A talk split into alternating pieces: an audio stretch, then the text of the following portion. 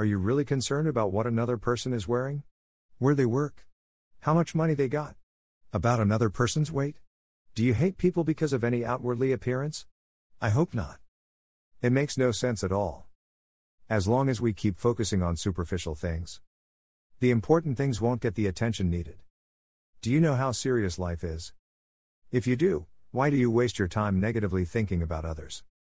Truth is, there are many other situations you need to be focusing on.